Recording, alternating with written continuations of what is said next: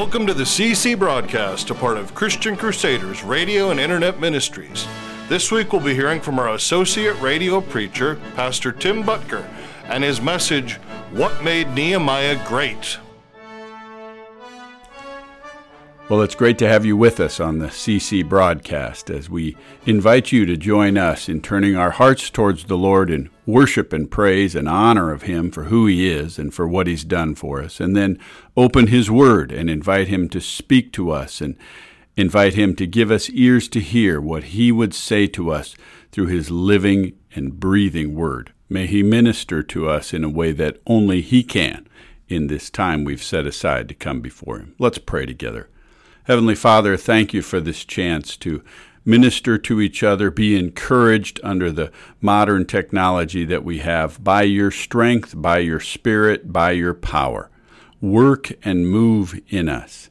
As we open your word and turn our hearts towards you in praise, soften us, give us that heart of flesh that we may be able to respond to you with great love, great compassion, great kindness, and then be strengthened by you and encouraged in our inner being by the work and the power of your Spirit. We pray this together in the matchless name of Jesus. Amen.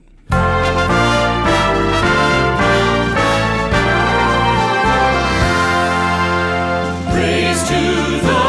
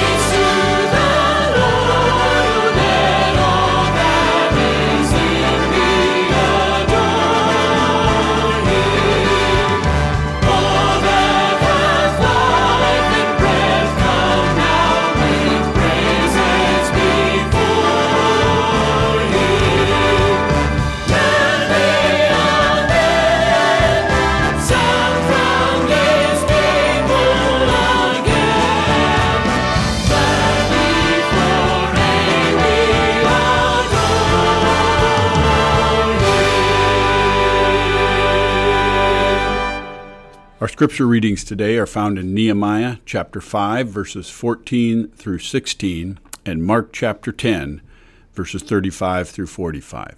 Nehemiah.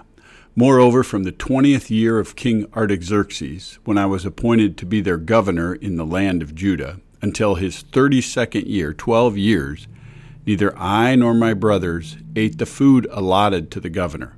But the earlier governors, those preceding me, placed a heavy burden on the people, and took forty shekels of silver from them in addition to food and wine. Their assistants also lorded it over the people. But out of reverence for God, I did not act like that. Instead, I devoted myself to the work on this wall. All my men were assembled there for work. We did not acquire any land. And in Mark's Gospel, Mark 10, verses 35 through 45. Then James and John, the sons of Zebedee, came to him. Teacher, they said, we want you to do for us whatever we ask. What do you want me to do for you? He asked. They replied, Let one of us sit at your right hand and the other at your left in your glory. You don't know what you are asking, Jesus said. Can you drink the cup uh, I drink or be baptized with the baptism that I'm baptized with? We can, they answered. And Jesus said to them, You will drink the cup I drink and be baptized with the baptism I'm baptized with. But to sit at my right or left is not for me to grant. Those places belong to those for whom they have been prepared. When the ten heard about this, they became indignant with James and John. Jesus called them together and said, You know that those who are regarded as rulers of the Gentiles lord it over them, and their high officials exercise authority over them. Not so with you. Instead, whoever wants to become great among you must be your servant, and whoever wants to be first must be the slave of all. For even the Son of Man did not come to be served but to serve and to give his life as a ransom for many.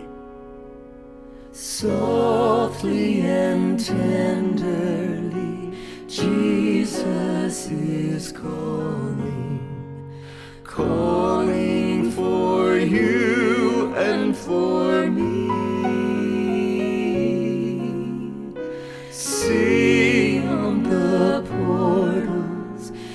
Waiting and watching, watching for you and for me.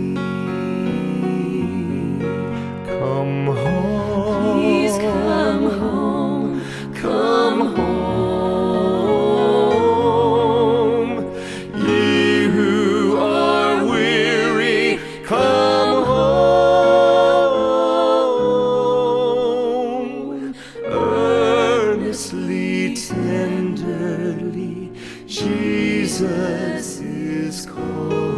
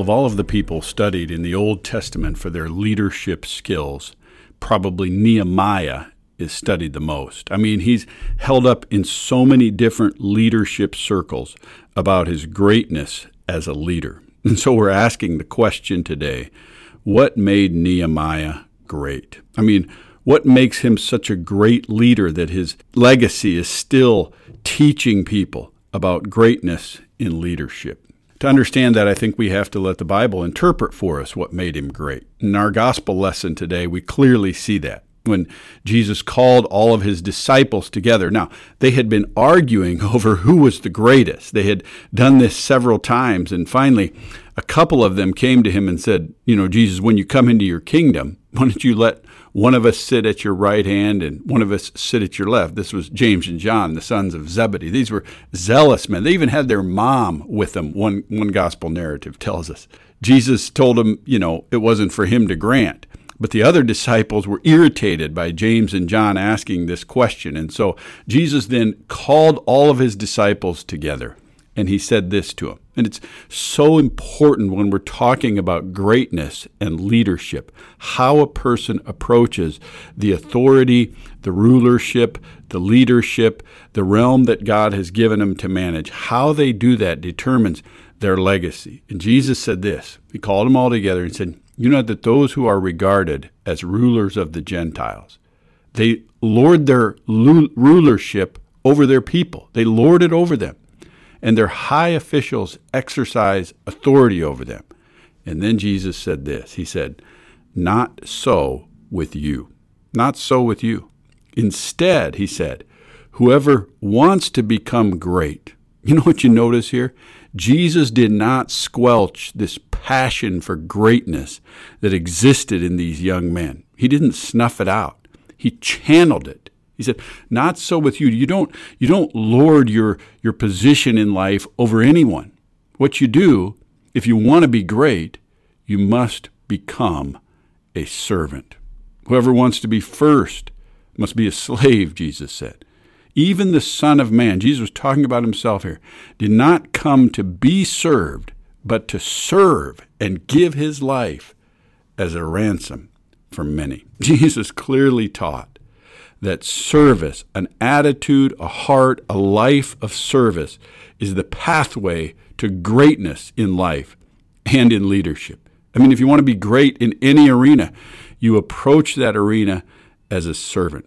In his book on servant leadership, A Journey into the Nature of Legitimate Power and Greatness, author Robert Greenleaf writes that the servant leader is truly a servant first. It begins with the natural feeling that one wants to serve and to serve first.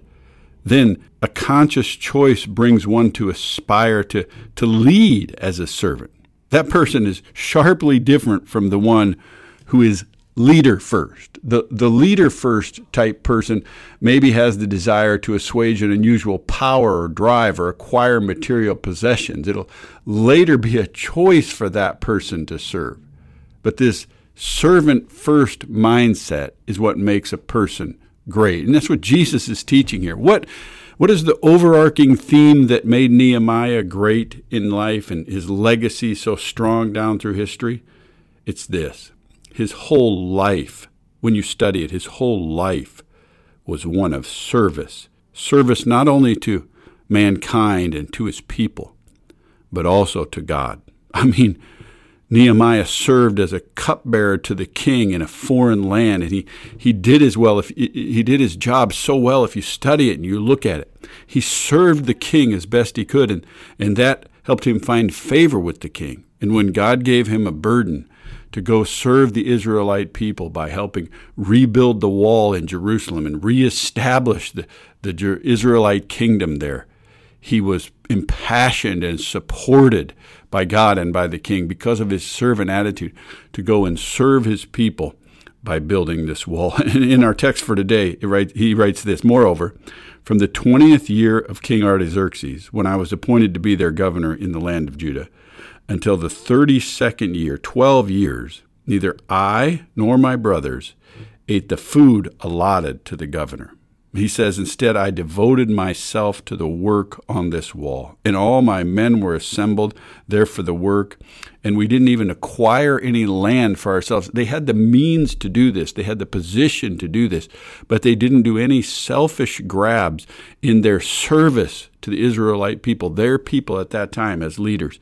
Nehemiah was not a leader first, he was a servant first. And that moved him to become a leader, to lead the accomplishment of something that would bring great service to his people. How do we know whether a leader is genuinely serving?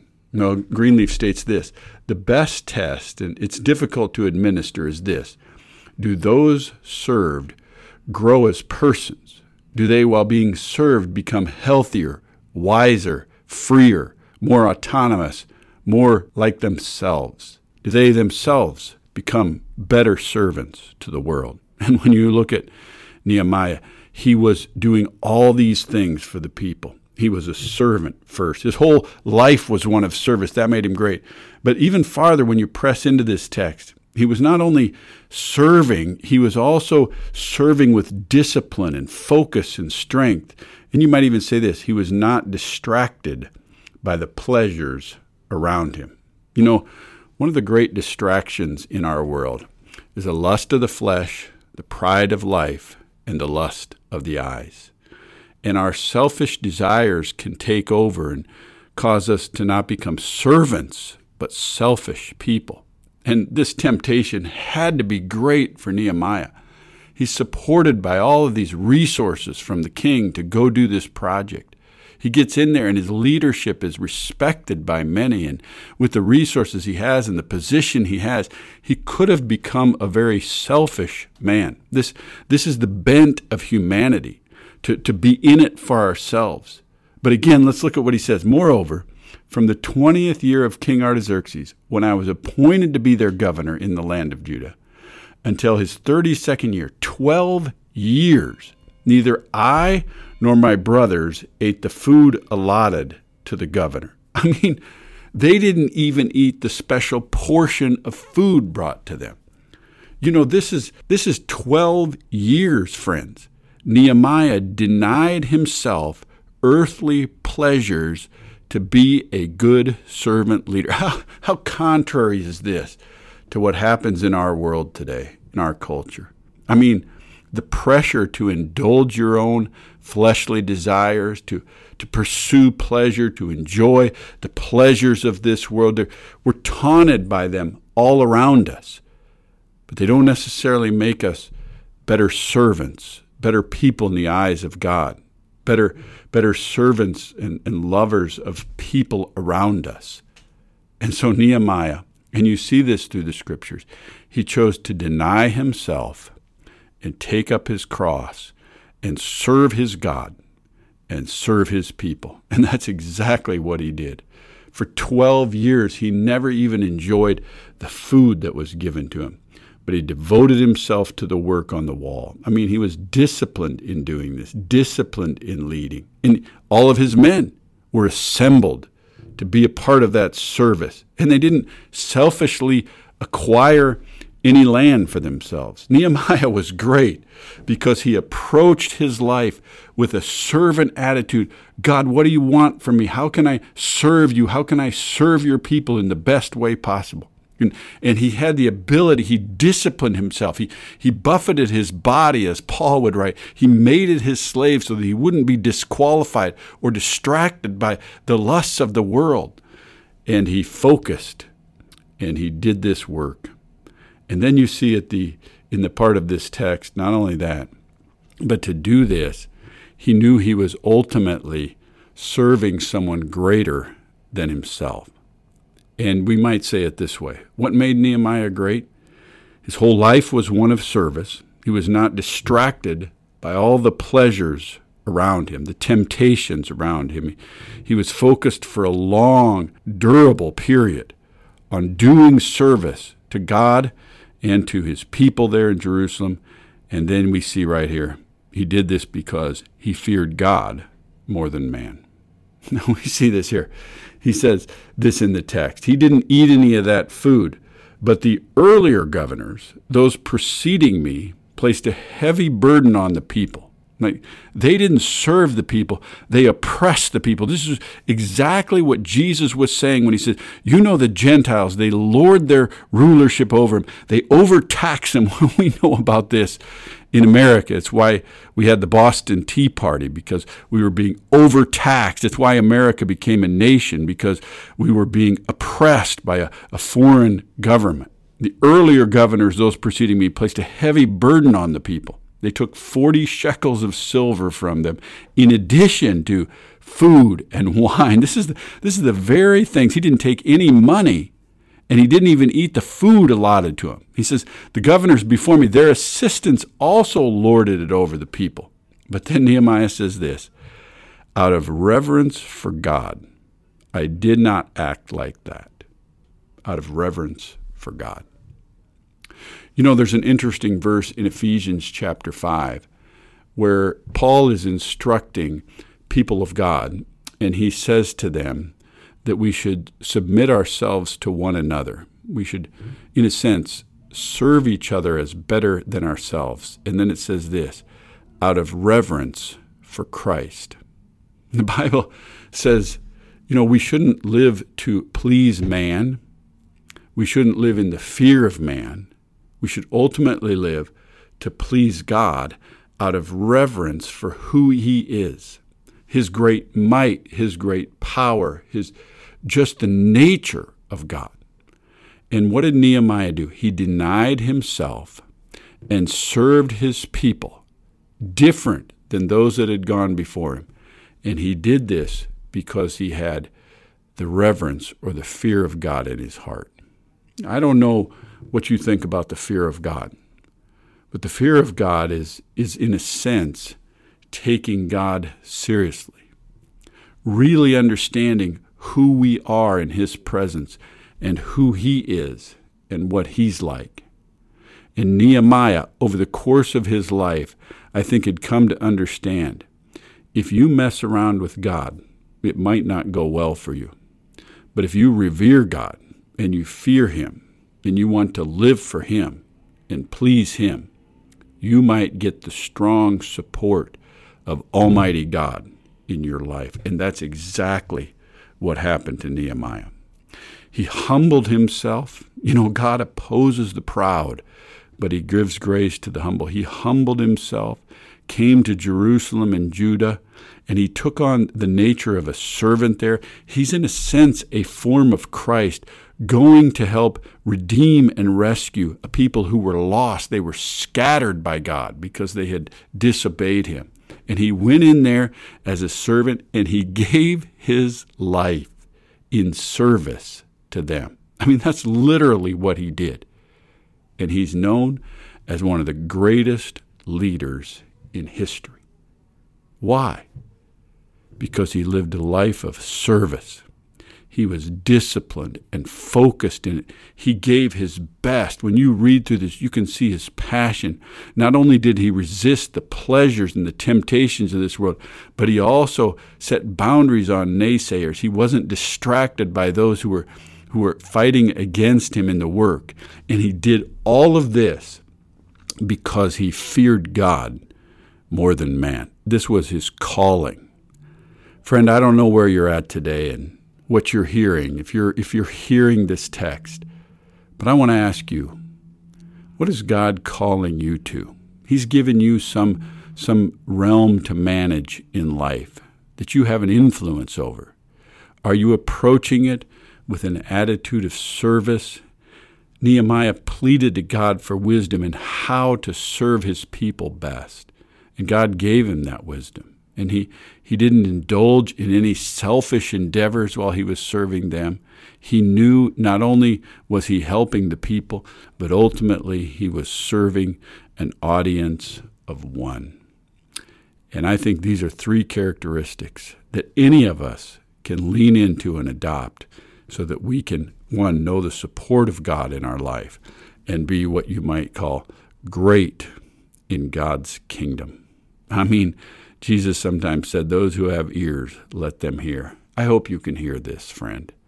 What made Nehemiah great? An attitude of service, an ability to shun temptation pleasures, and a focus to do his best out of reverence for God. Let's pray together.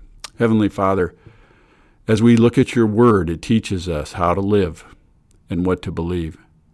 And we're called to believe that you're enlisting us, you're calling us to do your work here in the world. You've, you've adopted, and perhaps, Father, there's someone listening who, who hasn't come to you yet and doesn't know their calling, and you're drawing them to yourself even through this time that we're spending together. May your Spirit encourage them to open their heart to the gift of your Son, Jesus, and then stir in them and stir in all of us this passion to want to serve where you've put us to say no to the temptations of this world and to serve our best, give our best out of honor and reverence for you and for who you are.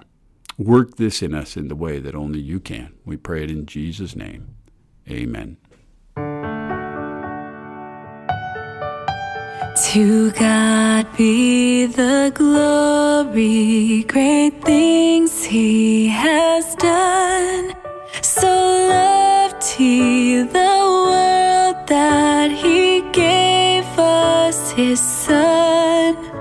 Who yielded his life in atonement for sin and opened the life gate